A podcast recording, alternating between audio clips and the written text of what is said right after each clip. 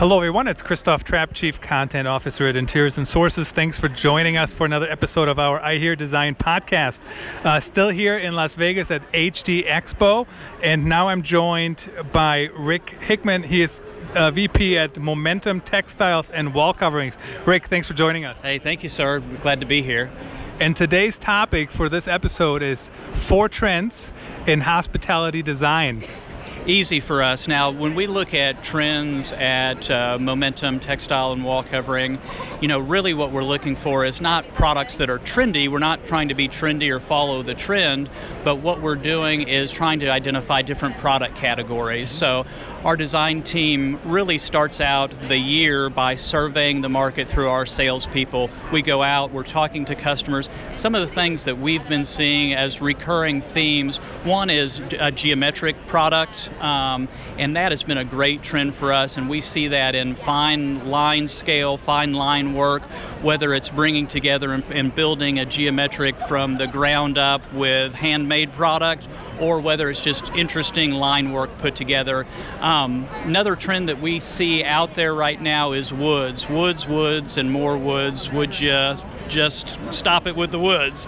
But woods aren't stopping. They're here to stay. It's a natural element, bringing that. It's almost a biophilic design, bringing that biophilic feel into it, outside in whether they're natural, real woods, or whether they're emulations of that. And we often see trends merging, like our geometric trend merging with a wood. You almost have sort of an op art feel coming to life with those two things happening.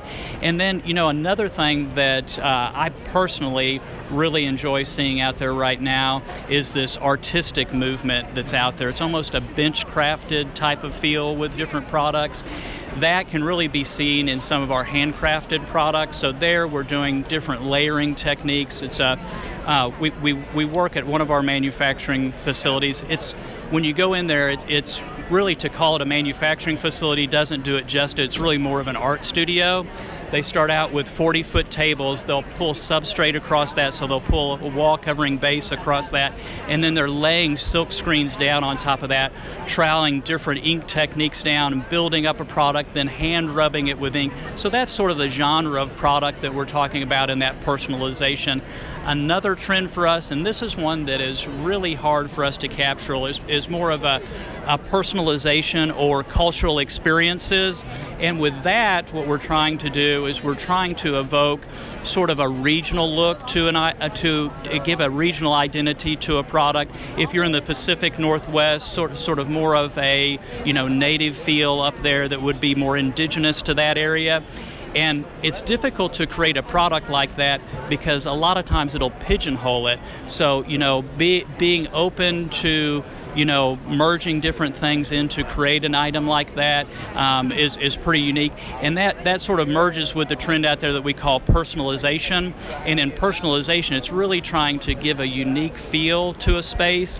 And with that, I mean, we're just pulling the, the, the odd things into a product to create something that has very, a, very much an eclectic feel.